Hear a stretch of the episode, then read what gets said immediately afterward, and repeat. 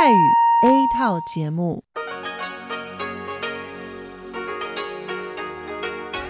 ที่นี่สถานีวิทยุเรดิโอไต้หวันอินเตอร์เนชันแนล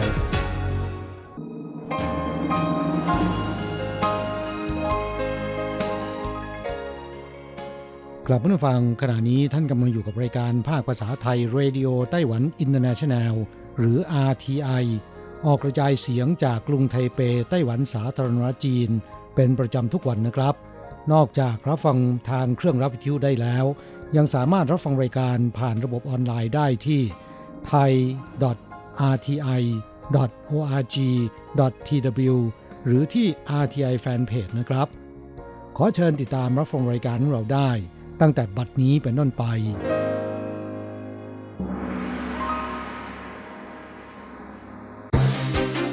ลำดับแรก ขอเชิญติดตามรับฟัง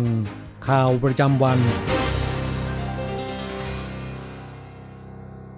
สวัสดีค่ะ คุณผู้ฟัง RTI ที่เคารพทุกท่าน ขอต้อนรับเข้าสู่ช่วงของข่าวประจำวันจากสถานีวิทยุเรดิโอไต้หวันอินเตอร์เนชั่นแนล ในวันพฤหัสบดีที่ 8 สิงหาคมพุทธศักราช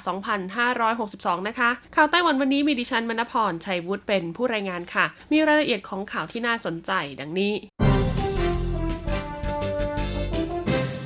กระทรวงศึกษาธิการลงทุน 40,070 ล้านเหรียญไต้หวันในหลักสูตรการศึกษาปี 2019 หลักสูตรประจำปีการศึกษา 2019 ของระบบการศึกษาขั้นพื้นฐาน 12 ปี มีผลบังคับใช้ตั้งแต่เดือนสิงหาคมนี้เป็นต้นไป โดยวันนี้กระทรวงศึกษาธิการไต้หวันนะคะ ได้กล่าวรายงานต่อสภาบริหารไต้หวันค่ะว่า หลักสูตรทั้งหมดรวมถึงมาตรการทางการศึกษาต่างๆ มีผลบังคับใช้แล้ว แผนการเปลี่ยนแปลงครั้งนี้นะคะ ใช้ทั้งบุคลากรผู้ทรงคุณวุฒิและทรัพยากรจำนวนมาก โดยมีงบประมาณลงทุนทั้งหมด 45,070 ล้านเหรียญไต้หวัน หวังเป็นแนวทางใหม่ของการวางรากฐานระบบการศึกษาในไต้หวันในพันหวนจงนะคะรัฐมนตรีว่าการกระทรวงศึกษาธิการไต้หวันนะคะ เปิดเผยว่าหลักสูตรการศึกษาใหม่นี้ผ่านการทบทวนพิจารณาแล้วหลายต่อหลายครั้ง โดยปรับปรุงแก้ไขข้อบกพร่องของหลักสูตรเดิม ส่งเสริมการพัฒนาทักษะการอ่านหนังสือของเด็กไต้หวัน เพิ่มสัดส่วนการเรียนการสอนในวิชาสังคม ประวัติศาสตร์และภาษาของกลุ่มผู้ตั้งถิ่นฐานใหม่ เพื่อก่อให้เกิดความรู้ความเข้าใจในเชิงลึกมากขึ้น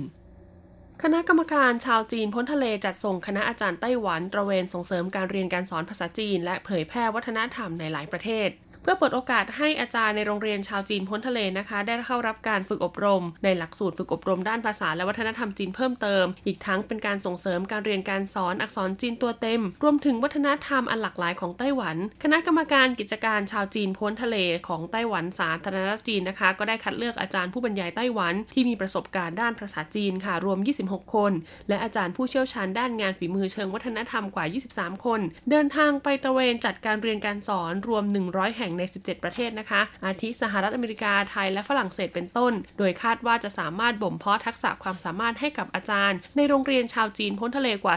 3,400 คน และชาวจีนพ้นทะเลอีกกว่า 8,000 คน ซึ่งนอกจากจะเป็นการประชาสัมพันธ์หลักสูตรภาษาจีนชั้นนำของไต้หวันสู่ต่างแดนแล้ว ยังเป็นการบ่มเพาะให้เยาวชนชาวจีนพ้นทะเลรุ่นหลังนะคะ รู้จักไต้หวันมากขึ้นอีกด้วยอาจารย์ผู้บรรยายที่ได้รับคัดเลือกจากคณะกรรมการกิจการชาวจีนพ้นทะเลไต้หวันกล่าวว่าตนรู้สึกเป็นเกียรติอย่างมาก ที่มีโอกาสได้เป็นตัวแทนคณะกรรมการกิจการชาวจีนพ้นทะเล ตระเวนจัดการเรียนการสอนในต่างประเทศค่ะ ส่งเสริมให้นานาประเทศเนี่ยรับรู้ถึงหลักสูตรภาษาจีนและวัฒนธรรมไต้หวัน ซึ่งนับว่าเป็นภารกิจอันใหญ่หลวงในระหว่างการเรียนการสอนนี้ก็จะได้เห็นถึงความตั้งใจ ในการเข้าร่วมฝึกอบรมของอาจารย์ชาวจีนพ้นทะเล และนักศึกษาชาวจีนพ้นทะเล และก็ได้รับการตอบสนองอย่างล้นหลามค่ะทำให้ตนเองเนี่ยได้รับประโยชน์จากการเดินทางครั้งนี้เป็นอย่างมาก นอกจากนี้นะคะในแวดวงชาวจีนพ้นทะเลเนี่ยยังได้ชื่นชมความสามารถของอาจารย์ผู้เชี่ยวชาญด้านงานฝีมือเชิงวัฒนธรรมค่ะว่าเพียงไม่กี่สัปดาห์เนี่ยก็สามารถสอนให้นักเรียน สามารถจัดแสดงนิทรรศการผลงานได้อย่างเต็มรูปแบบนะคะ พร้อมทั้งแสดงความคิดเห็นว่าควรเร่งส่งเสริมความเข้าใจในวัฒนธรรม และกระตุ้นให้เกิดการเชื่อมโยงไต้หวันกับชาวจีนพ้นทะเลรุ่นหลัง แผ่นดินไหวแรง 6 แมกนิจูดอิหร่านสะเทือนระดับ 6 ไฟฟ้าดับหลายพื้นที่ ช่วงเช้าวันนี้เวลาประมาณตี5 28 นาทีนะคะ เกิดแผ่นดินไหวแรงขนาด 6.0 แมกนิจูด มีจุดศูนย์กลางแผ่นดินไหวลึกลงไปในทะเลฝั่งตะวันออกของไต้หวัน 22.5 กิโลเมตร รับรู้แรงสั่นสะเทือนได้สูงสุดที่เมืองอีหลันค่ะระดับ 6 รองลงมาระดับ 4 นะคะ คือเขตพื้นที่ฮวาเหลียนไทเป นิวไทเป เทาหยวนซินจูและไถจง ระดับที่ 3 นะคะ ที่นันโถเหมียวลี่จังหว้าและยุนหลิน ระดับ 2 ที่เจียอี้และไถหนันส่วนระดับหนึ่งที่เกาสวงผิงตงและเผิงหู แรงสั่นสะเทือนที่รับรู้ได้ทั้งไต้หวันนะคะ ส่งผลให้การรถไฟไต้หวันต้องหยุดเดินรถชั่วคราวค่ะ ในพื้นที่ที่มีแรงสั่นสะเทือนระดับ 4-6 รวมถึงนะคะ รถไฟความเร็วสูง และก็รถไฟฟ้าในเขตพื้นที่กรุงไทเป นครนิวไทเป รวมถึงรถไฟฟ้าสายสนามบินเถาหยวนเนี่ยก็ต้องเลื่อนเวลาการให้บริการออกไปนะคะ เพื่อตรวจสอบความปลอดภัยของรางรถไฟและอุปกรณ์ต่างๆ ด้านการไฟฟ้าไต้หวันเผยว่ามีไฟดับในหลายพื้นที่ของกรุงไทเป นครนิวไทเป และอีหลัน ส่งผลกระทบมากกว่า 1,500 ครัวเรือน ขณะที่ไถจงนะคะ รับรู้แรงสั่นสะเทือนได้ระดับ 4 ค่ะ ก็มีความเสียหายเกิดขึ้นกับท่อก๊าซที่ฝังอยู่ในใต้ดินนะคะทำให้มีก๊าซรั่วออกมา ซึ่งเจ้าหน้าที่ตำรวจ แล้วก็เจ้าหน้าที่ดับเพลิงเนี่ยก็ได้เข้าตรวจสอบซ่อมแซมแล้วก็ดูแลความปลอดภัยแล้ว นอกจากนี้ค่ะ ร้านค้าบ้านเรือนหลายจุดเลยนะคะ ก็ได้รับความเสียหายจากข้าวของและฝ้าเพดานที่หล่นลงมา รวมถึงมีรอยแตกร้าวตามกำแพงในอาคารต่างๆ ด้วยเลกิมาเพิ่มเป็นไต้ฝุ่นกำลังแรงมีประกาศเตือนภัยทางบกแล้ว ระหว่างฝนตกหนัก ช่วงเช้าวันนี้ค่ะไต้ฝุ่นเลกิมาได้ขยับตัวเป็นไต้ฝุ่นกำลังแรงแล้วนะคะ กรมอุตุนิยมวิทยาไต้หวันคาดว่าอิทธิพลของพายุไต้ฝุ่นเนี่ยจะส่งผลต่อไต้หวันตั้งแต่ช่วงบ่ายวันนี้ไปจนถึงวันที่ 10 สิงหาคม ดังนั้นค่ะจึงได้ทำการออกประกาศเตือนภัยทั้งทางทะเลและทางบก ซึ่งเมื่อเวลา 12 นาฬิกา 30 นาทีนะคะ สถานการณ์ในพื้นที่ต่างๆ ยังคงเป็นไปตามปกติค่ะ ไม่มีประกาศแจ้งหยุดงานหยุดเรียน กรมอุตุนิยมวิทยาเผยว่าไต้ฝุ่นลูกนี้นะคะ มีปริมาณไอน้ำมาก จึงทำให้เกิดฝนตกหนักถึงหนักมากในหลายพื้นที่ค่ะคาดว่าปริมาณน้ำฝนสูงสุดนะคะ น่าจะอยู่ในเขตพื้นที่ภูเขาของนครนิวไทเปเถาหยวนซินจู และเหมียวลี่ค่ะ อยู่ที่ 600ถึง900มิลลิเมตรนะคะ ส่วนพื้นราบที่มีปริมาณน้ำฝนสูงสุดค่ะ ก็จะอยู่ที่ 400ถึง600มิลลิเมตรคือนครนิวไทเป รองลงมานะคะ 300ถึง500มิลลิเมตรเนี่ยก็จะประกอบด้วยกรุงไทเปเถาหยวน จีหลง และซินจูค่ะ ขณะที่เหมียวลี่ไถจง เกาสง ผิงตงนะคะ ก็จะมีปริมาณน้ำฝนเนี่ยอยู่ที่ 200ถึง350มิลลิเมตรและในพื้นื้นที่เมืองยุนหลินนะคะ จังหวัดเจอี้และนครไถหนันค่ะ จะมีปริมาณน้ำฝนอยู่ที่ 100ถึง300มิลลิเมตรนะคะ จึงขอให้ประชาชนเนี่ยเตรียมรับมือกับฝนตกหนักต่อเนื่องแล้วก็น้ำท่วมฉับพลัน นอกจากนี้ค่ะพายุใต้ฝุ่นเลกิมานะคะ ยังส่งผลให้ราคาขายส่งเฉลี่ยผักผลไม้ในตลาดค้าส่งกรุงไทเปมีราคาลดลง เนื่องจากเกษตรกรค่ะรีบเก็บเกี่ยวผลผลิตก่อนได้รับความเสียหายจากพายุใต้ฝุ่นค่ะทำให้ปริมาณผลผลิตเนี่ยมีมากกว่าปกตินะคะ แนะนำว่าประชาชนควรซื้อผักประเภทที่รับประทานหัวรากหรือการกักตุนไว้รับประทานในช่วงที่มีพายุไต้ฝุ่นค่ะ เพราะจะเก็บไว้ได้นานกว่าผักที่รับประทานใบนะคะ อีกทั้งตอนนี้ราคาขายปลีกยังคงที่ใช้แอร์ในช่วงฤดูร้อนอย่างไรให้ประหยัดไฟเรามีเคล็ดลับมาบอก ตั้งแต่วันที่ 1 มิถุนายนเป็นต้นมานะคะ การใช้ไฟฟ้าในครัวเรือนเนี่ยจะต้องระมัดระวังมากขึ้นค่ะ เพราะอัตราการคิดมิเตอร์ไฟฟ้าต่อหน่วยเนี่ยได้ปรับขึ้นเป็นเรทช่วงฤดูร้อนแล้ว สูงสุดต่อหน่วยก็คือ 6.41 เหรียญไต้หวันนะคะทำให้ค่าไฟเพิ่มขึ้นจากช่วงเวลาปกติร้อยละ20 โดยเฉพาะเครื่องปรับอากาศค่ะที่มีความสำคัญในช่วงฤดูร้อนแบบนี้ หากเปิดไม่ถูกวิธีและอยู่ในระดับอุณหภูมิที่ไม่เหมาะสม หลายคนอาจจะต้องปาดเหงื่อตอนพบกับบินจ่ายค่าไฟฟ้าได้ ดังนั้นการไฟฟ้าไต้หวันนะคะ จึงแนะว่าการเปิดเครื่องปรับอากาศให้ประหยัดไฟควรเริ่มเปิดในระดับอุณหภูมิที่แตกต่างจากข้างนอกไม่มาก แล้วจึงค่อยๆ ปรับลดอุณหภูมิลงนะคะ ให้อยู่ที่ประมาณ 26-28 องศาเซลเซียส พร้อมกับเปิดพัดลมช่วยกระจายความเย็นภายในห้อง การรีบลดอุณหภูมิทันทีถือเป็นวิธีการที่ผิดค่ะ เพราะจะทำให้ใช้กำลังไฟฟ้ามาก นอกจากนี้ที่ทางการติดตั้งเครื่องปรับอากาศนะคะ ไม่ควรอยู่ในจุดที่แสงแดดส่องถึง เพราะถ้าแสงแดดส่องโดนนะคะ ฝั่งที่มีเครื่องปรับอากาศติดตั้งอยู่ หรือว่าส่องโดนเครื่องคอมเพรสเซอร์ค่ะ ก็จะทำให้มีความร้อนแฝงอยู่นะคะ และทำให้ต้องใช้กำลังไฟฟ้าในการทำความเย็นมากยิ่งขึ้น และข่าวสุดท้ายในวันนี้ค่ะ เป็นเรื่องราวของพิซซ่าหน้าทุเรียนค่ะ หากใครอยู่ที่เมืองไทยก็อาจจะได้พบได้เจอกับพิซซ่าหน้าทุเรียนมาบ้างแล้วนะคะ แต่ตอนนี้ค่ะในไต้หวันพิซซ่าหน้าทุเรียนบุกมาแล้วค่ะ โดยบริษัทพิซซ่าฮัทนะคะ แล้วก็จะจำหน่ายเพียง 1 เดือนเท่านั้น ราชาแห่งผลไม้ของทวีปเอเชียอย่างทุเรียนค่ะ ถูกนำมาทำเป็นหน้าพิซซ่าแล้ว โดยพิซซ่าฮัทเป็นเจ้าแรกในไต้หวันนะคะ ที่นำพิซซ่าหน้าทุเรียนเข้ามาจำหน่าย ซึ่งวัตถุดิบที่นำมาใช้ทำพิซซ่าหน้าทุเรียนค่ะ เป็นทุเรียนพันหมอนทองจากประเทศไทย เนื้อสีเหลืองทองหวานของทุเรียนเมื่อผสมกับมอสซาเรลล่าชีส 25%แล้ว กลายเป็นหน้าพิซซ่าที่รสชาติหอมอร่อยลงตัวที่สุดเลยทีเดียวค่ะ โดยจะวางขายในไต้หวันเพียง 1 เดือนเท่านั้นนะคะ เฉลี่ยแต่ละวันแต่ละสาขาทั่วไต้หวันเนี่ยจะจำกัดจำนวนเพียง 3 ถาดเท่านั้น ผู้ที่รักในการรับประทานทุเรียนเนี่ยบอกเลยว่าพลาดไม่ได้จริง ๆ ค่ะ โดยพิซซ่าหน้าทุเรียนของพิซซ่าฮัทนี้นะคะ ไม่สามารถใช้ร่วมกับโปรโมชั่นซื้อกลับบ้าน ถาดใหญ่แถมถาดใหญ่ได้ค่ะ สามารถใช้ได้กับโปรโมชั่นชั่นถาดใหญ่แถมถาดเล็กนะคะ ในราคา 499 เหรียญไต้หวันเท่านั้น ซึ่งหลังจากมีข่าวออกไปนะคะ ว่าพิซซ่าฮัทเนี่ยนำพิซซ่าหน้าทุเรียนมาจำหน่ายค่ะ ก็มีชาวเน็ตออกมาแสดงความคิดเห็นจำนวนมากเลยนะคะ บางคนก็บอกว่าอยากกินมากๆค่ะ ต้องรีบไปซื้อนะคะ บางคนนี่ก็บอกว่าน่ากลัวจริง ๆ บางคนนี่บอกเลยว่าขอเป็นหนึ่งในหน้าพิซซ่าที่ต้องยกเว้นไว้ว่าจะไม่รับประทานนะคะ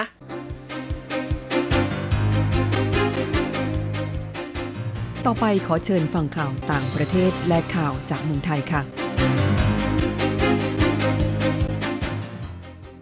สวัสดีค่ะ คุณผู้ฟังที่เคารพ ช่วงของข่าวต่างประเทศและข่าวในเมืองไทยรายงานโดยดิฉันการจยากริชยาคมค่ะ ข่าวต่างประเทศสำหรับวันนี้นั้นเริ่มจากข่าว ญี่ปุ่นประกาศเตือน ขณะภูเขาไฟใกล้กรุงโตเกียวปะทุ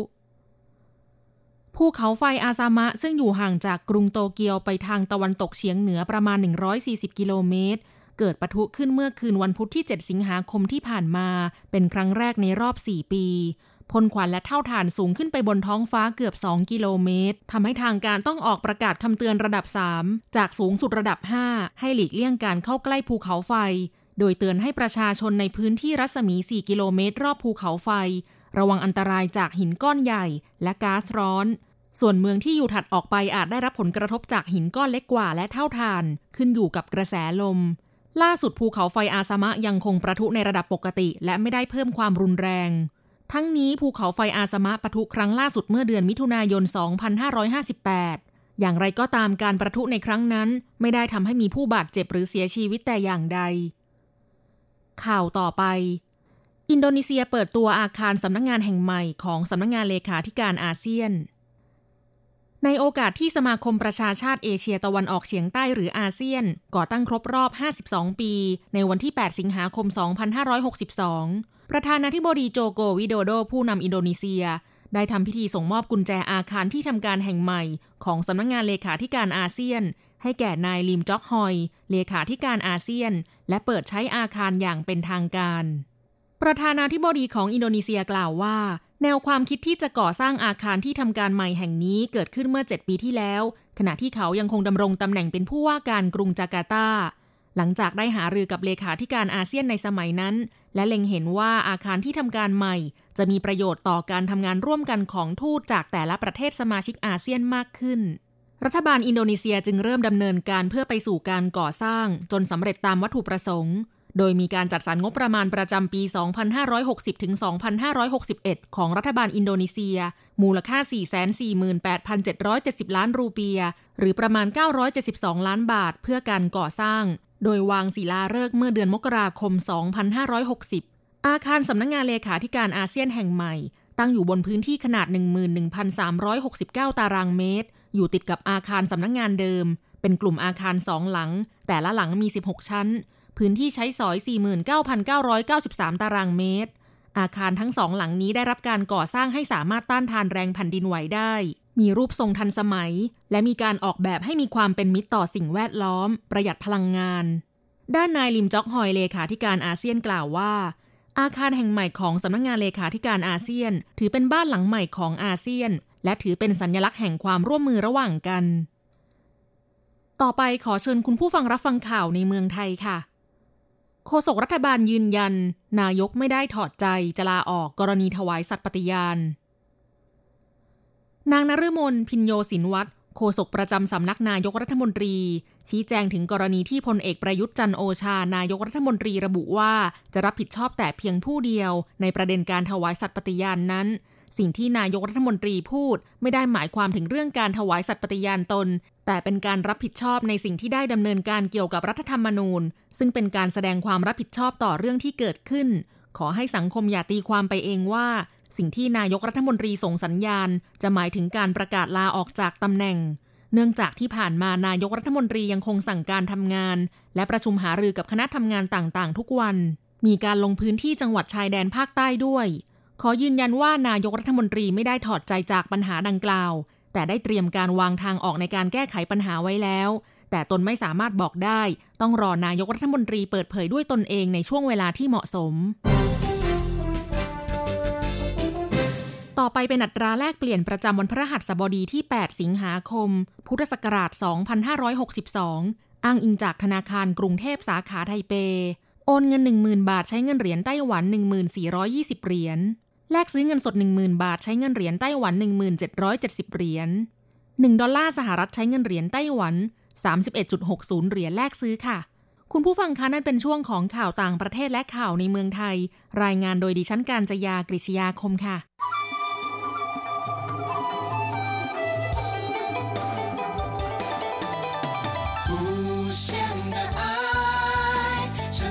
世界传开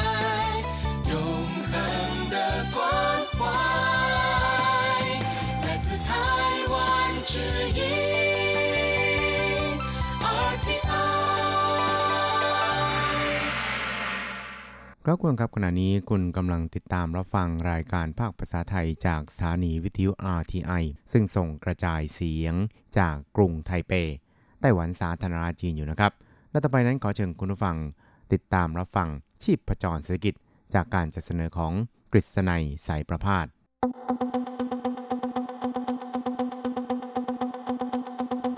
เศรษฐกิจก้าวไกลประชาสุขสันต์จับชีพประจรเศรษฐกิจสู่บันไดแห่งความผาสุก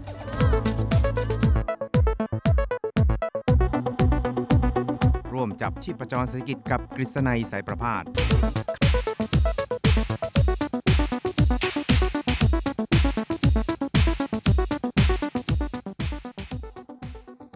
สวัสดีครับคุณผู้ฟังที่รักและเคารพทุกท่านครับ ผมกฤษณัยสารพาดก็กลับมาพบกับคุณผู้ฟังอีกครั้งหนึ่งครับ ในอีกช่วงเวลาของ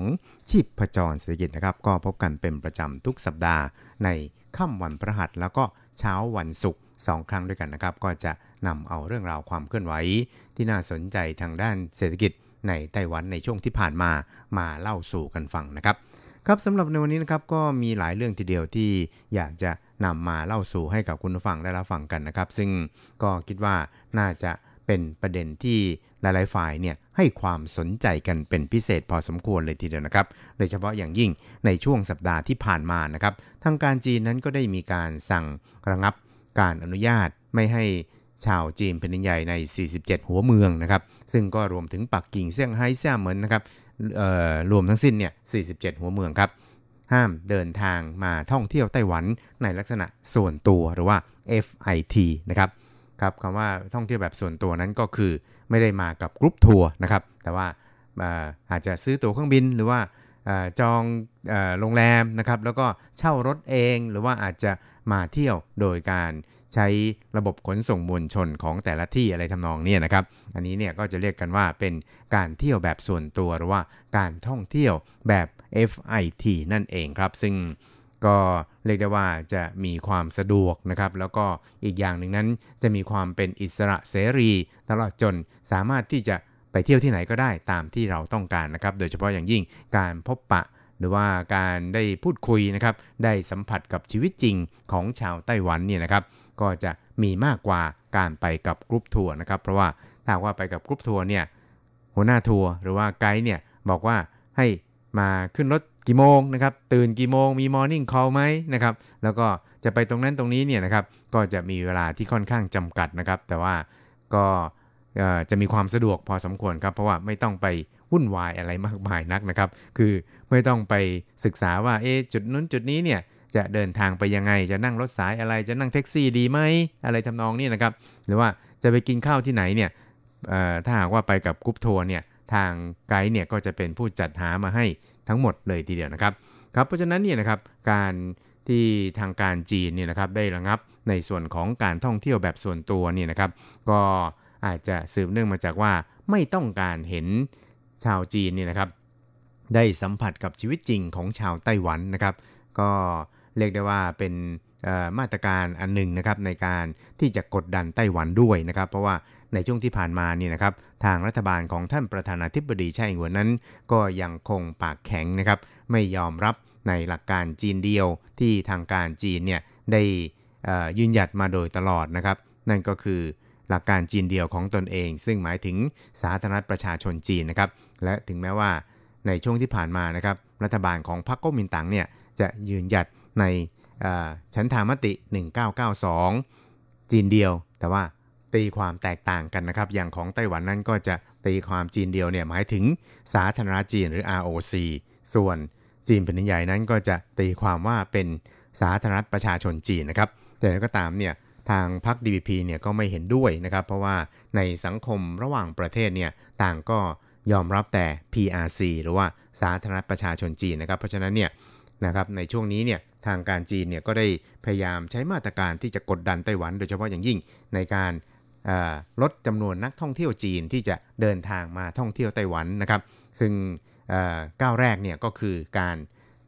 ระงับไม่ให้ชาวจีนเนี่ยมาท่องเที่ยวแบบส่วนตัวครับ ซึ่งก็ยังมีข่าวลือนะครับว่าอาจจะใช้มาตรการต่อไปก็คือการลดโควตากรุ๊ปทัวร์ที่จะมาเที่ยวไต้หวันครับครับยังก็ตามเนี่ยนะครับมาตรการนี้ที่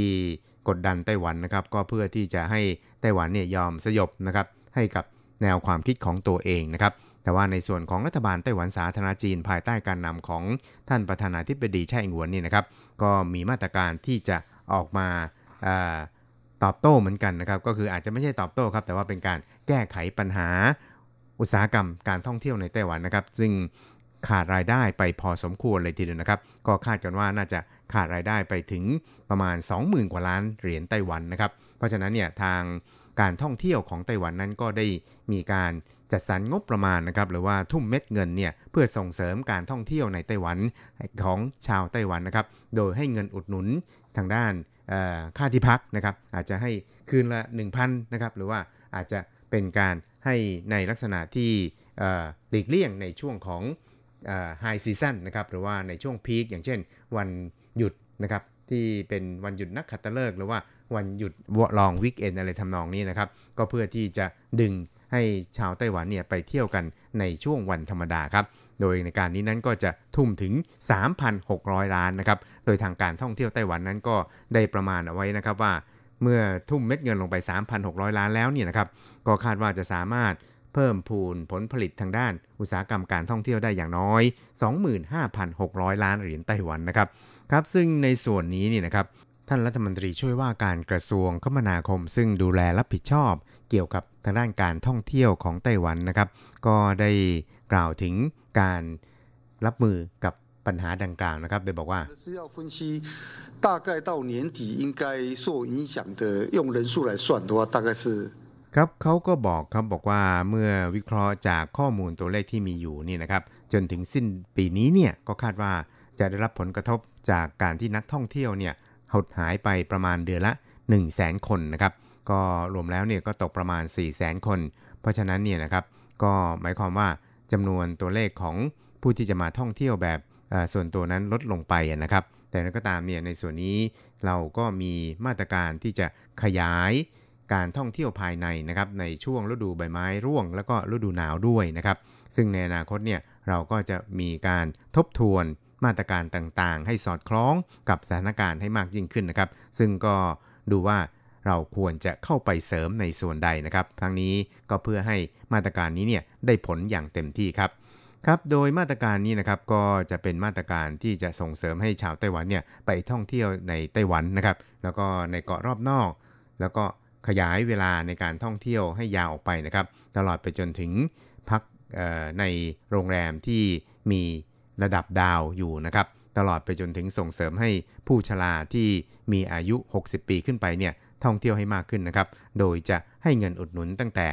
500 หรือ 1,000 เหรียญไต้หวันต่อวันนะครับสำหรับในส่วนของอวันที่เป็นวันธรรมดาก็คือตั้งแต่วันอาทิตย์ไปจนถึงวันศุกร์เนี่ยนะครับ ก็จะให้เงินอุดหนุนเนี่ยห้องละ 1,000 เหรียญไต้หวันนะครับ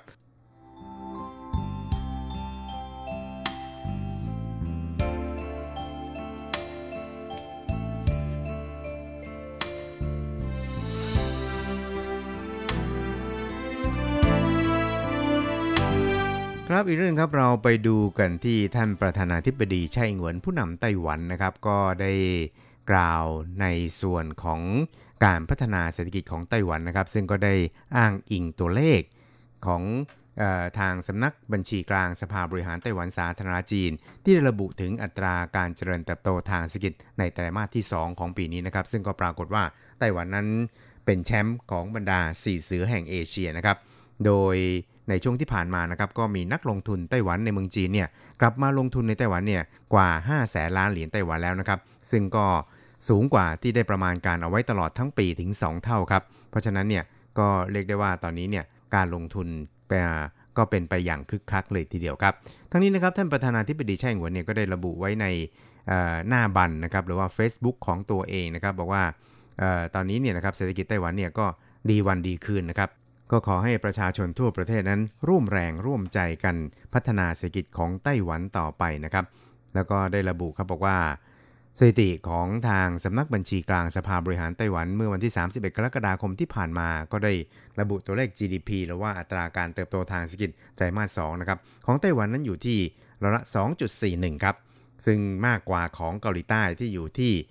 2.1%นะครับ ส่วนฮ่องกงอยู่ที่ 0.6%สิงคโปร์ 0.1%นะครับ เพราะฉะนั้นเนี่ยไต้หวันเนี่ยก็ถือว่าเป็นแชมป์ของบรรดา 4 เสือแห่งเอเชียนะครับ ครับทั้งนี้เนี่ยนะครับทางท่านผู้นำไต้หวันเนี่ยก็ยังได้ระบุอีกนะครับบอกว่าผลงาน4รายการในช่วงไตรมาส 2 ดังกล่าวนี่นะครับ ก็ยังได้รวมไปจนถึง ตัวเลข GDP นะครับที่สูงถึงร้อยละ 2.41 นะครับ แล้วก็ในช่วงครึ่งแรกของปีนี้เนี่ยนะครับ การส่งออกของไต้หวันไปยังสหรัฐนี่นะครับ ก็เติบโตถึง 17.4%นะครับ เป็นอันดับหนึ่งของสีเสือแห่งเอเชียเส้นเดียวกันนะครับ และนอกจากนี้เนี่ยก็ยังพบว่ามีการย้ายออเดอร์มายังไต้หวันเนี่ยมากยิ่งขึ้นนะครับ ซึ่งในช่วงครึ่งแรกของปีนี้นะครับ สินค้าเกี่ยวกับทางด้านคอมพิวเตอร์ ทางด้าน optic นะครับตลอดไปจนถึงทางด้านอิเล็กทรอนิกส์ที่ผลิตในไต้หวันเนี่ยก็ส่งออกไปยังสหรัฐเนี่ยเพิ่มขึ้นถึง 90%เลยทีเดียวนะครับ โดยเฉพาะอย่างยิ่งในส่วนของการลงทุนของนักลงทุนไต้หวันที่กลับมาลงทุนในไต้หวันนี่นะครับ ก็มีมูลค่าสูงถึง 5 แสนล้านเหรียญสหรัฐ ซึ่งก็เรียกว่าทุบสถิติที่เคยมีมา แล้วก็ทุบเป้าหมายที่ได้วางเอาไว้ถึงเท่าตัวทีเดียวครับ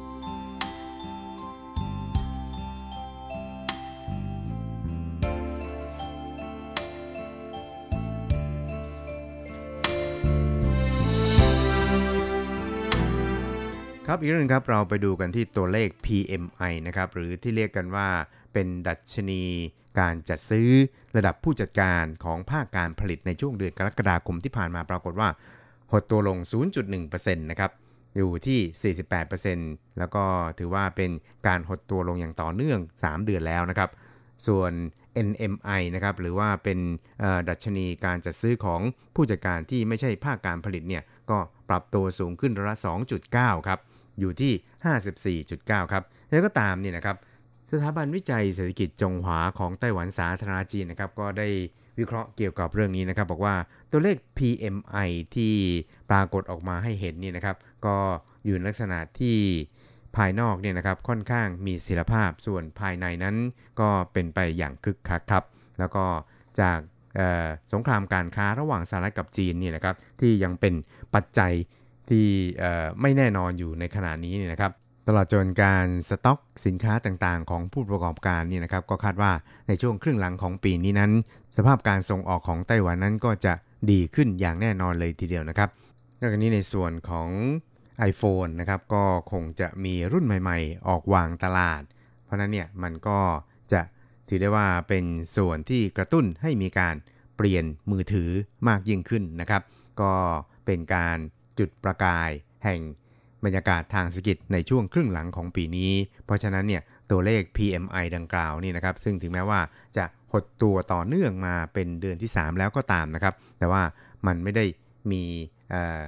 ลักษณะที่เลวร้ายลงนะครับ หรือว่าอยู่ในลักษณะที่จะมีแนวโน้มว่าแย่ลงเรื่อยๆ อะไรทำนองนี้นะครับ เพราะฉะนั้นเนี่ยก็คิดว่าเราจะต้องมีการติดตามกันต่อไปนะครับว่า เศรษฐกิจของไต้หวันนั้นจะก้าวไปในทิศทางใดนะครับ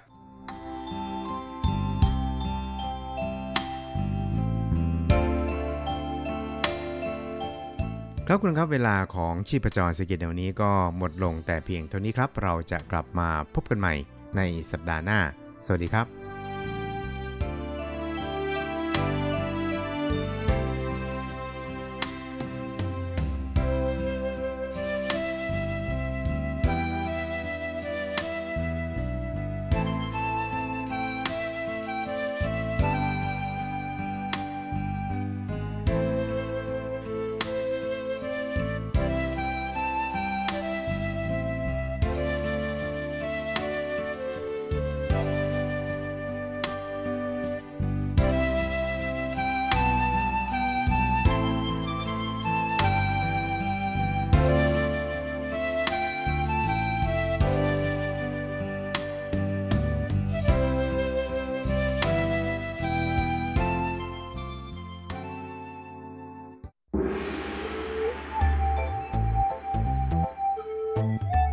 ถึงโลกจะหมุนไว RTI ก็หมุนทัน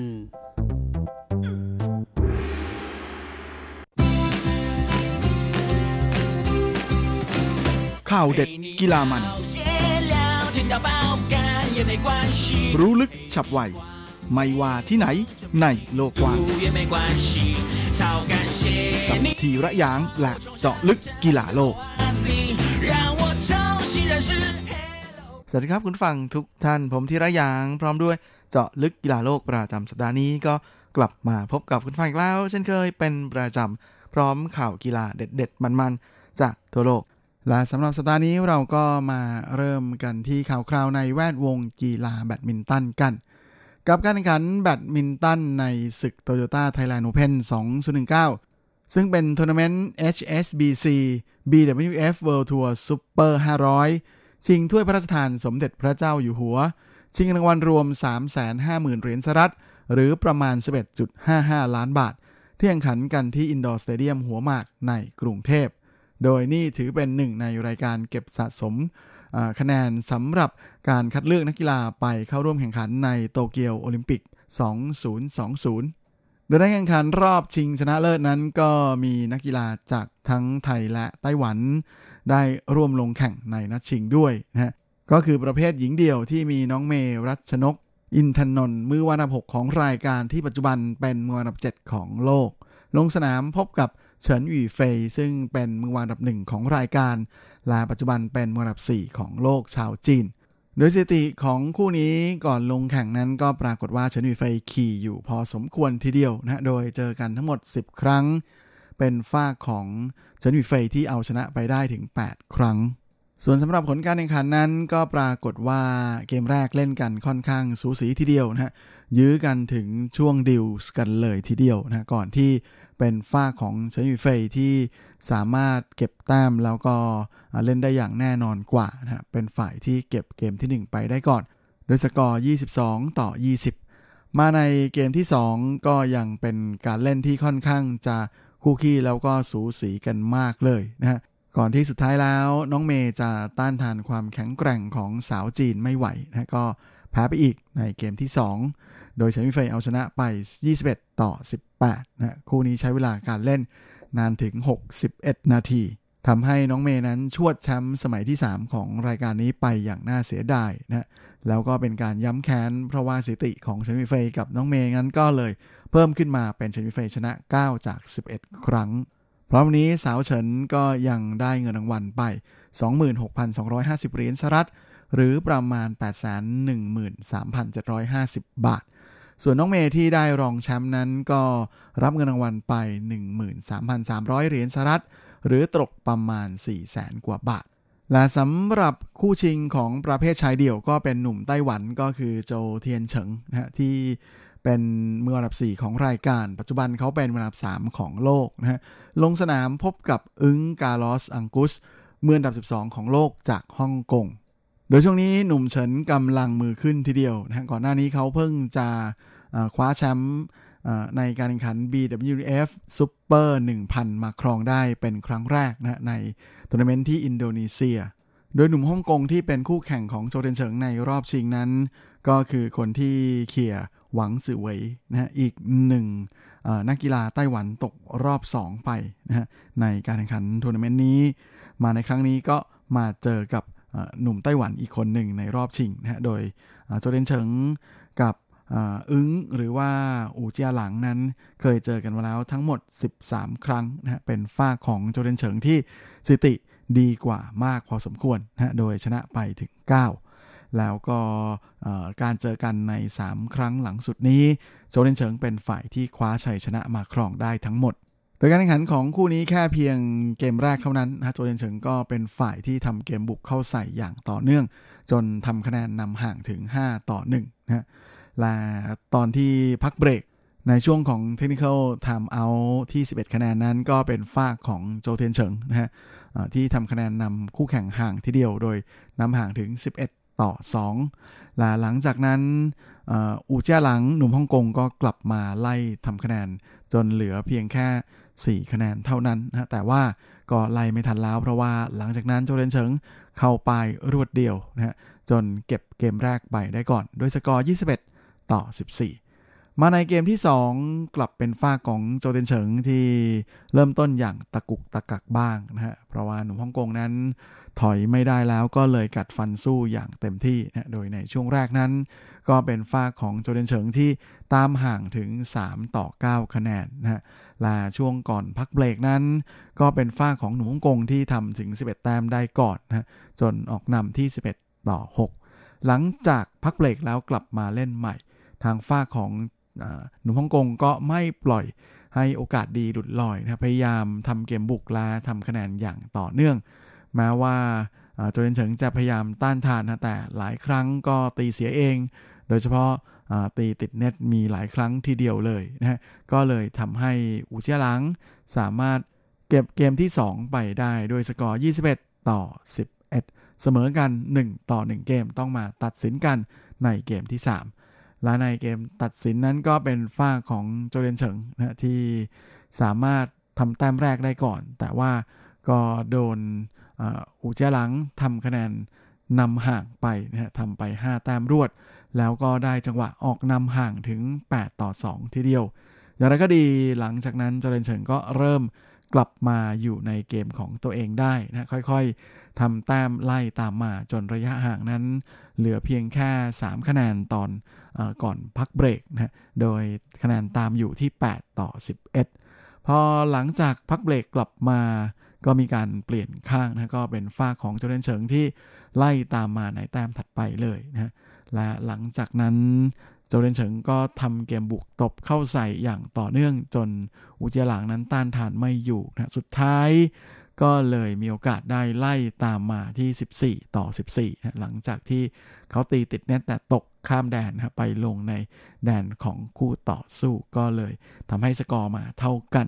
และหลังจากตอนที่แต้มเสมอกัน 15 ต่อ 15นะก็เป็นฟากของ อูเจียหลังหนุ่มฮ่องกงที่ทำได้ 4 แต้มรวดจนได้จังหวะขึ้นแท่นก่อนที่ 20 ต่อ 16นะได้ถึง 4 championship point เลยทีเดียวอย่างไรก็ดีโจเทียนเฉิงก็ยังไม่ยอมแพ้นะเขาสามารถแก้ championship point ของคู่แข่งทั้ง 4 แต้มได้ จนสกอร์มาเสมอกันที่ 20 ต่อ 20 และได้จังหวะออกนำที่ 21 ต่อ 20 ด้วยนะฮะ ก็เลยกลายเป็น championship point แต้มแรกของฟากหนุ่มโจนะแต่เจ้าตัวนั้นก็ไม่สามารถเก็บได้นะสกอร์มาเสมอกันอีกที่ 21 ต่อ 21นะฮะลาแต้มถัดไปก็เป็นโจเทนเฉิงที่ทำได้อีกนะฮะก่อนที่จะได้แชมเปี้ยนชิพพอยต์เป็นครั้งที่ 2 และในครั้งนี้เขาก็ไม่พลาดนะเมื่ออุเชียลางนั้นตีลูกออกนะฮะแม่ก็เลยทำให้โจเทนเฉิงทำแต้มถัดมาได้ ก็เลยทำให้หนุ่มโจนั้นเอาชนะคู่แข่งไปในเกมที่ 3 23 ต่อ 21นะฮะเอาชนะหนุ่มฮ่องกงไป 2 ต่อ 1 เกมนะะพร้อมกับคว้าแชมป์มาครอง โดยใช้เวลาในการแข่งขันรวมทั้งสิ้น 67 นาที และตำแหน่งแชมป์ของโจเดนเฉิงในครั้งนี้ก็ทำให้เขาได้รับเงินรางวัลไป 26,250 เหรียญสหรัฐ หรือประมาณ 813,750 บาท ในขณะที่อูเชียหลังหนุ่มฮ่องกงนั้นก็ได้ไป 13,300 เหรียญสหรัฐ หรือประมาณ 400,000กว่าบาท และหลังจากคว้าแชมป์มาครองได้สำเร็จนั้นก็เป็นอันแน่นอนแล้วนะครับว่าอันดับโลกของโจเทียนเฉิงในอาทิตย์นี้เนี่ยก็จะขยับแซงหนุ่มจีนสือหยี่ฉีนะขึ้นมาอยู่ในอันดับ 2 ของโลกอย่างเป็นทางการ จากผลงานอันยอดเยี่ยมนะโดยใน3ทัวร์นาเมนต์หลังนี้ เขาสามารถคว้าแชมป์มาได้ถึง 2 รายการเลยทีเดียว โดยทัวร์นาเมนต์ถัดไปนั้นก็จะเป็นรายการแข่งขันชิงแชมป์โลกนะฮะ ที่ปีนี้จะไปจัดกันที่เมืองบาเซลของประเทศสวิตเซอร์แลนด์นะฮะ ซึ่งจะเริ่มขึ้นตั้งแต่วันที่ 19 สิงหาคมที่จะถึงนี้นะโดยปีที่แล้ว ในรายการนี้หนุ่มโจนั้นก็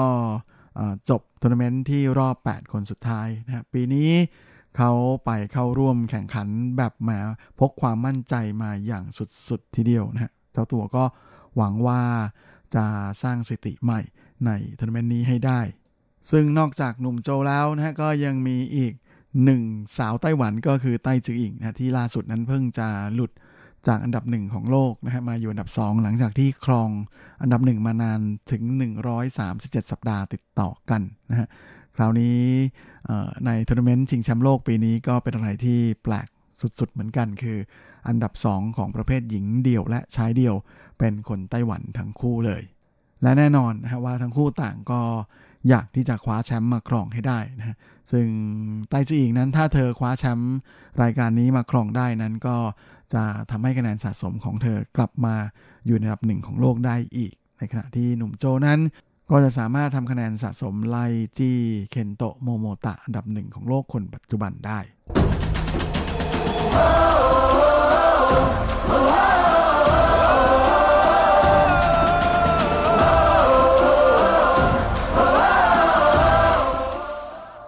และสำหรับช่วงท้ายของรายการวันนี้ก็มาติดตามข่าวคราวในแวดวงกีฬาเทนนิสกันนะกับการแข่งขันเทนนิสหญิง WTA รายการวอชิงตันโอเพน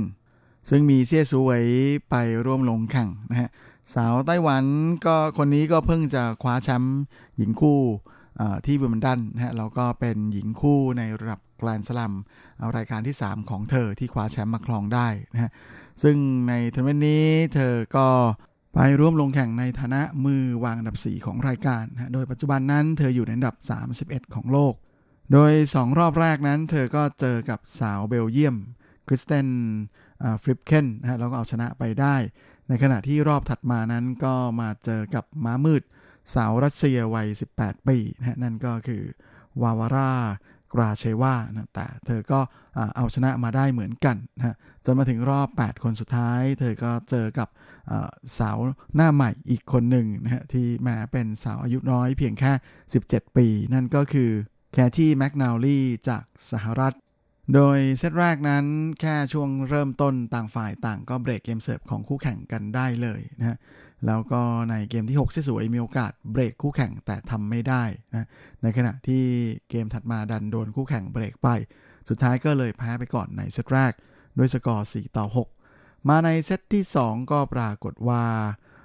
โดนคู่แข่งเบรกเกมเสิร์ฟตั้งแต่เกมแรกไปเลยนะสำหรับสาวเซียแม้ว่าเธอจะเบรกคู่แข่งคืนมาได้ในเกมที่ 4 จนสกอร์ไล่ตามมา แต่หลังจากที่สกอร์เสมอกัน 3 ต่อ 3 แล้วเนี่ย ในเกมที่ 7 เกมที่ 9 ซึ่งเป็นเกมเสิร์ฟของเชสวยนั้น เธอไม่สามารถรักษาเกมเสิร์ฟของตัวเองเอาไว้ได้เลยนะสุดท้ายก็เลยเสียเซตที่ 2 ไปอีก ด้วยสกอร์ 3 ต่อ6นะฮะพ่ายแพ้ไปโดยใช้เวลาในการแข่งขันรวมทั้งสิ้น 1 ชั่วโมงกับอีก 23 นาที และสำหรับสัปดาห์นี้เชียสวยเธอจะเดินทางไปลงแข่งในทัวร์นาเมนต์ที่โตรอนโตนะฮะช่วงนี้แม่ก็เป็นทัวร์นาเมนต์แถวแถวอเมริกาเหนือนะเพราะว่านักกีฬาส่วนใหญ่นั้นก็เตรียมที่จะวอร์มเครื่อง warm upเพื่อที่จะไปร่วมลงแข่ง US Open นะฮะแกรนด์สแลมรายการสุดท้ายของปี ที่จะแข่งกันในช่วงปลายเดือนนี้ และในทัวร์นาเมนต์ที่โตรอนโตนี้เชสวยเธอจะลงแข่งทั้งประเภทเดี่ยว แล้วก็ประเภทคู่ด้วย โดยคู่แข่งของเธอในประเภทเดี่ยวนะรอบแรกนั้นจะเป็นสาวหน้าใหม่จากอเมริกานะโซเฟีย เคนนิน โดยเซียสวยกับเคนนินนะที่ปัจจุบันเป็นอันดับ 28 ของโลกนั้นเคยเจอกันมาแล้วเมื่อ 2 ปีก่อนในทัวร์นาเมนต์ที่อู่ฮั่นของเมืองจีนนะซึ่งตอนนั้นเนี่ยเคนนินเอาชนะเซ่สวยไปได้ นะมาในครั้งนี้ก็เลยทำให้สาวเซียนั้น คงอยากที่จะหมายมั่นปั้นมือจะล้างตาให้ได้ แต่ว่าแม่ถ้าเธอผ่านน้องใหม่จากอเมริกาได้นั้น คนถัดไปที่เธอจะเจอน่าจะเป็นหญิงเดี่ยวมือหนึ่งของโลกคนปัจจุบันชาวออสเตรเลียนะก็คือแอชลีย์บาร์ตี้ส่วนในประเภทหญิงคู่ในทัวร์นาเมนต์นี้เธอเปลี่ยนคู่หูที่จะจับคู่ลงเล่นด้วยกันมาเป็นสาวเบลเยียม ก็คือคริสเตียนฟลิปเคนส์ซึ่งเชสวยและคู่หูของเธอถูกจัดให้เป็นคู่มืออันดับ 4 ของรายการ ซึ่งก็มีโอกาสจะได้เจอกับสองสาวตระกูลจันนะฮะจันเท่าชิงและจันยงร้าน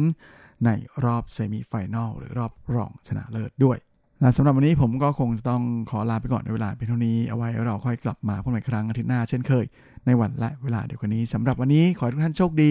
มีความสุขสุขภาพแข็งแรงกันทุกหน้าทุกคนเฮงๆและสวัสดีครับ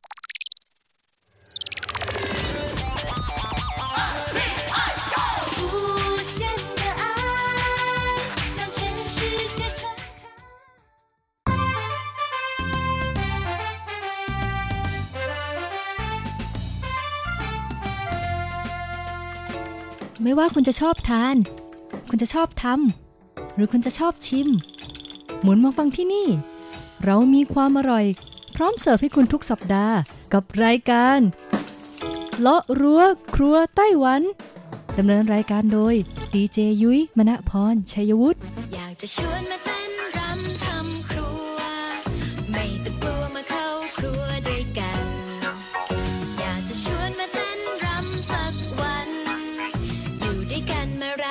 นในครัว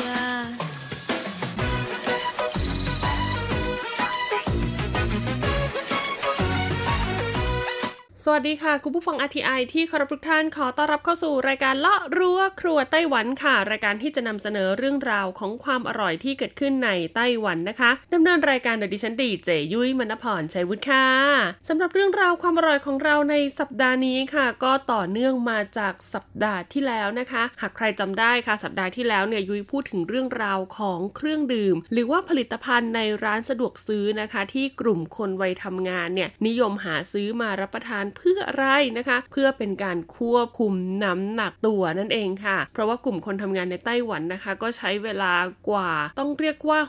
60%ถึง 70%ของแต่ละวันนะคะ นั่งอยู่บนเก้าอี้นั่งอยู่ในออฟฟิศค่ะ จะหาเวลาไปออกกำลังกายเนี่ยก็แสนจะยากลำบากนะคะ 1 บางทีสถานที่ออกกำลังกายก็ไกล 2 นะคะ ก็ต้องทำโอทีทำนู่นทำนี่อาจจะต้องพบปะลูกค้านัดเวลาไปกินเลี้ยงอะไรอย่างเงี้ยนะคะ มากมายเลยทีเดียว ดังนั้นอีกหนึ่งวิธีการที่เลือกได้นะคะที่กลุ่มคนทำงานใช้กัน ในการที่จะดูแลสุขภาพร่างกายให้แข็งแรงก็คือการทานอาหารที่มีคุณค่าทางโภชนาการค่ะ รวมถึงนะคะหากช่วงไหนถ้าเรารู้สึกว่าเราเอ๊ะพุงออกหรือเปล่าก้นออกหรือเปล่า หรือว่าน้ำหนักตัวเยอะขึ้นรู้สึกไม่สบายตัวค่ะ เขาก็จะเลือกรับประทานเป็นเครื่องดื่ม หรือว่าเป็นผลิตภัณฑ์ที่เรียกได้ว่าสามารถทำให้รู้สึกอิ่มท้องได้ และก็ไม่ทำให้อ้วนด้วยนั่นเองค่ะ ในสัปดาห์ที่แล้วหากใครจำได้นะคะยุยพูดไปแล้วทั้งหมด 5 อย่างด้วยกันนะคะ ก็คืออันดับ 10 ถึงอันดับ 6 นะคะ วันนี้ยุ้ยจะมาพูดถึงอันดับ 1 ถึงอันดับ 5 ค่ะ เรามาทวนความจำกันดีกว่านะคะ ว่าอันดับ 10 ถึงอันดับ 6 เนี่ยมีเครื่องดื่มอะไรบ้าง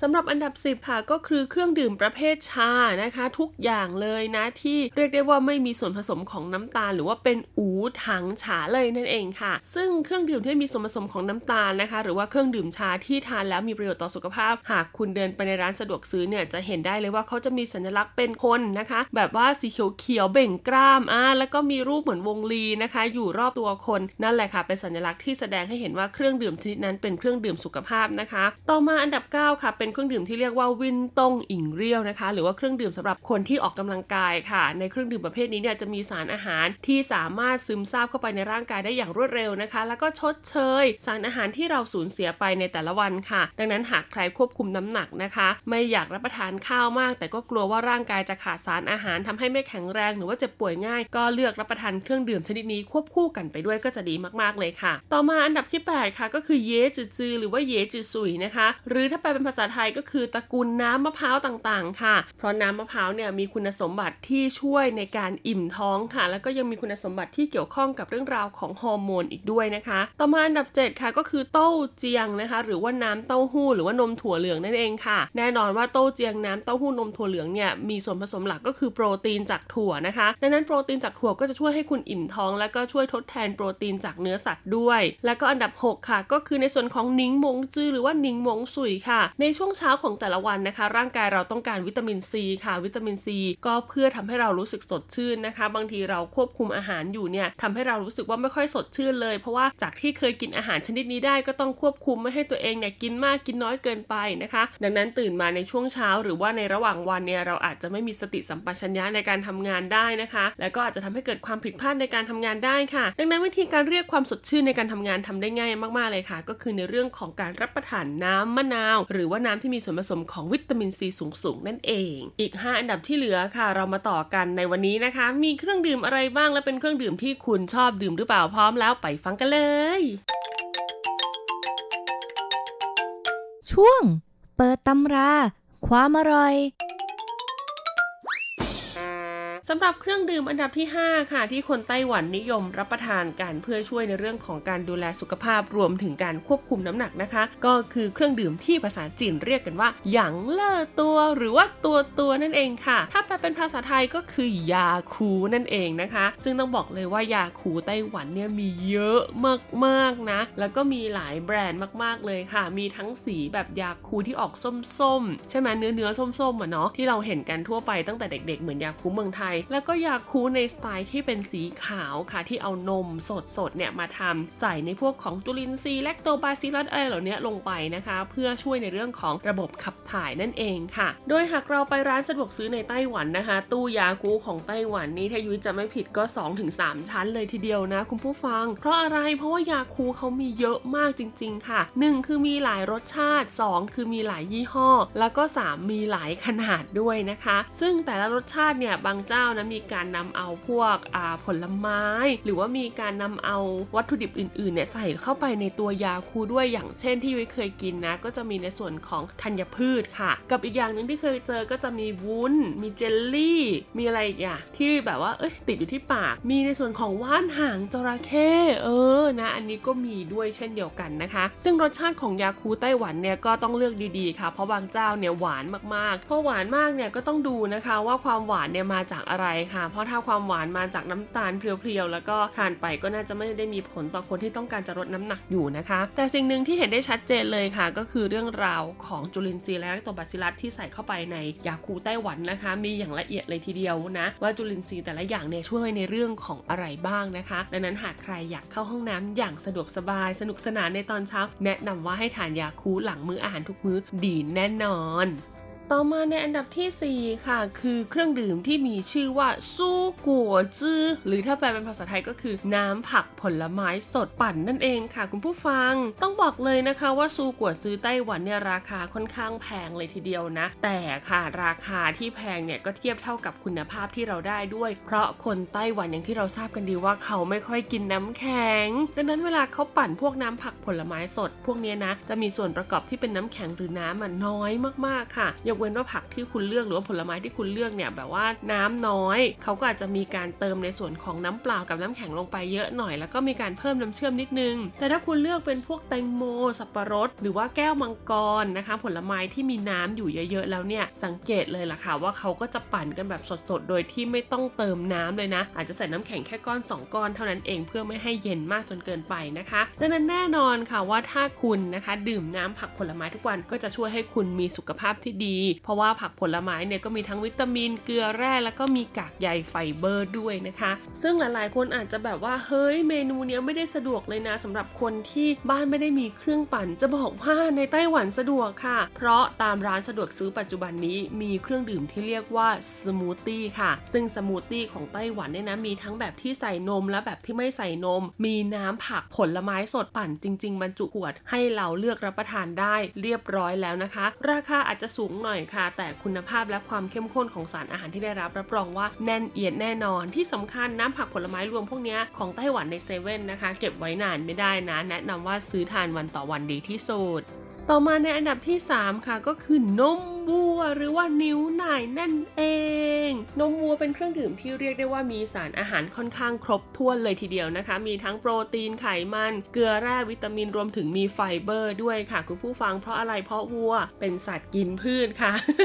ดังนั้นน้ำนมที่ออกมาจากวัวก็จะต้องมีสารอาหารที่มาจากพืชอยู่แล้วนะคะ ต้องบอกเลยละค่ะว่าหากใครที่มาไต้หวันนะคะ แล้วก็มาดื่มนมวัวไต้หวันเนี่ยจะสัมผัสได้ถึงความเข้มข้นของคำว่านมวัวสดค่ะ ซึ่งก็จะแตกต่างจากนมวัวเมืองไทยนะ หลังจากที่วิเคยดื่มมานะคะ นมวัวไต้หวันส่วนใหญ่ก็จะมีนำเข้าด้วยนะ มาจากสหรัฐมาจากญี่ปุ่นบ้าง มาจากเกาหลีบ้าง แล้วก็มีนมวัวที่ผลิตได้ในประเทศนะคะ แบ่งเป็นแบบพร่องมันเนยไขมันต่ำหรือว่านมวัวที่มีส่วนผสมของน้ำตาล ผสมช็อกโกแลตผสมผลไม้อะไรประมาณนี้นะคะ ต้องบอกว่ามีให้เลือกหลากหลายชนิดเลยทีเดียวค่ะ แต่สิ่งหนึ่งที่นมวัวไต้หวันเนี่ยที่ขายตามร้านสะดวกซื้อยุยังไม่เห็นนะก็คือนมวัวที่ไม่มีน้ำตาลแลคโตสค่ะ จะมีขายอยู่ในเฉพาะห้างขนาดใหญ่เท่านั้นนะคะไฮเปอร์มาร์เก็ตอย่าง Carrefour Costco ของไต้หวันถึงจะมีนะ แต่ถ้าเป็นร้านสะดวกซื้อเนี่ยยังไม่มีแต่เมืองไทยอะมีแล้วนะคะ เป็นนมที่เรียกได้ว่าสกัดเอาน้ำตาลแลคโตสออกไปแล้วนะ ซึ่งก็จะเหมาะมากเลยกับคนที่กระเพาะเนี่ยไม่สามารถย่อยพวกน้ำตาลแลคโตสได้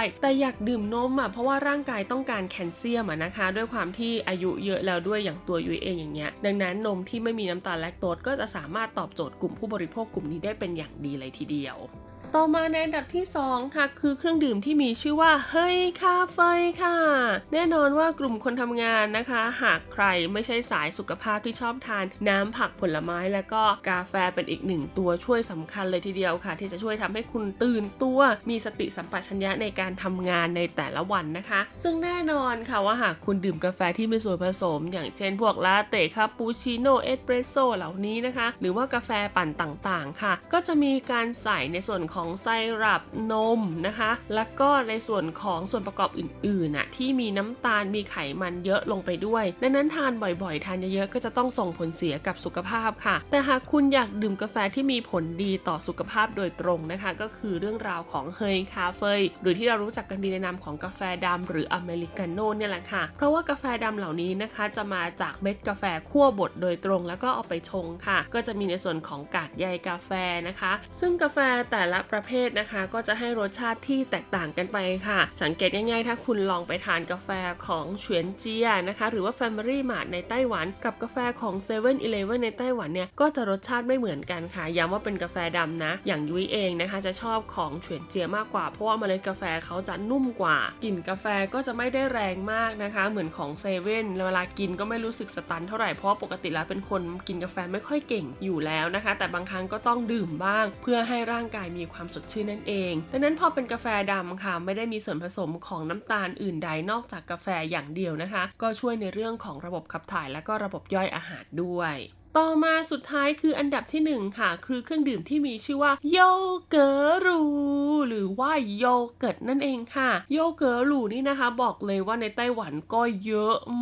มากๆนะ มีทั้งแบบที่เป็นถ้วยและแบบที่เป็นขวดค่ะ ซึ่งแบบที่เป็นขวดเนี่ยหลายๆ คนอาจจะคิดว่าเฮ้ยดื่มมาจะเหมือนนมเปรี้ยวหรือเปล่าบอกเลยว่าแตกต่างจากนมเปรี้ยวของเมืองไทยมากๆ เพราะว่าจะมี t e x t อร์ของโยเกิร์ตนะคะ ความเหนียวความหนืดเนี่ยที่เราสัมผัสได้อย่างชัดเจนเลยทีเดียว แล้วโยเกิร์ตไต้หวันนี่ก็มีหลากหลายายรูปแบบหลากหลายรสชาติมากๆนะคะ ทานคู่กับผลไม้ก็มีทานคู่กับคอร์นเฟลกก็ได้ ทานคู่กับน้ำผึ้งทานคู่กับวุ้นทานคู่กับเยลลี่เยอะแยะไปหมดให้คุณเลือกสรรเลยทีเดียวนะ ราคาที่จำหน่ายค่ะก็มีตั้งแต่หลักสิบนะไปจนถึงหลักร้อยเลยทีเดียวค่ะ ดังนั้นหากใครมาไต้หวันแล้วก็รู้สึกว่าอู้กินแต่อาหารมันๆเข้าห้องน้ำยากนะคะ แล้วก็ขับถ่ายไม่เป็นเวลาแล้วก็ไม่ค่อยสบายท้องแนะนำเลยค่ะ ว่าให้ลองหาโยเกิร์ตไต้หวันรับประทานอยู่นะคะ นอกเหนือจากคุณจะได้รับประทานอาหารหรือว่าเครื่องดื่มที่มีประโยชน์ต่อสุขภาพแล้ว คุณยังจะได้สัมผัสรสชาติของโยเกิร์ตที่แตกต่างจากโยเกิร์ตในเมืองไทยอีกด้วย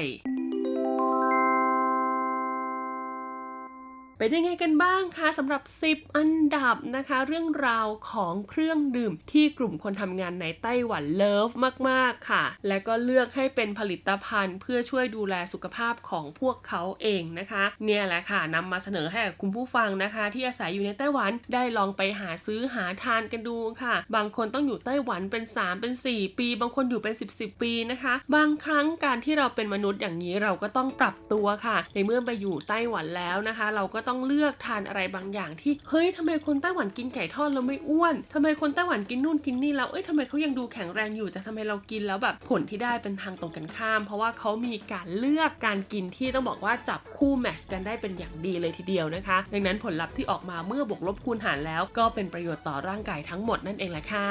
ย้ำกันเสมอเลยนะคะ ว่าเสียเงินแล้วก็จะต้องทำให้เรามีสุขภาพที่แข็งแรงด้วยสำหรับวันนี้หมดเวลาแล้วค่ะพบกันใหม่สัปดาห์หน้านะคะ สวัสดีค่ะ กลัวแต่เธอจะมาสาย นัดเธอไว้ตั้งแต่เช้า หากจะกินกินคนเดียวก็ต้องเหงา เธอจะรู้บ้างหรือเปล่า อยากให้เธอน่ะรีบมาทอดประตูชาบีดือบีดือวับทำไข่เจียวไว้ตอนรับ แกงก็เป็นไม่หนักหนาก็คงรอรอแต่เธอให้รีบมา กินกับเธอจะดีกว่า อาจจะดีที่หัวใจ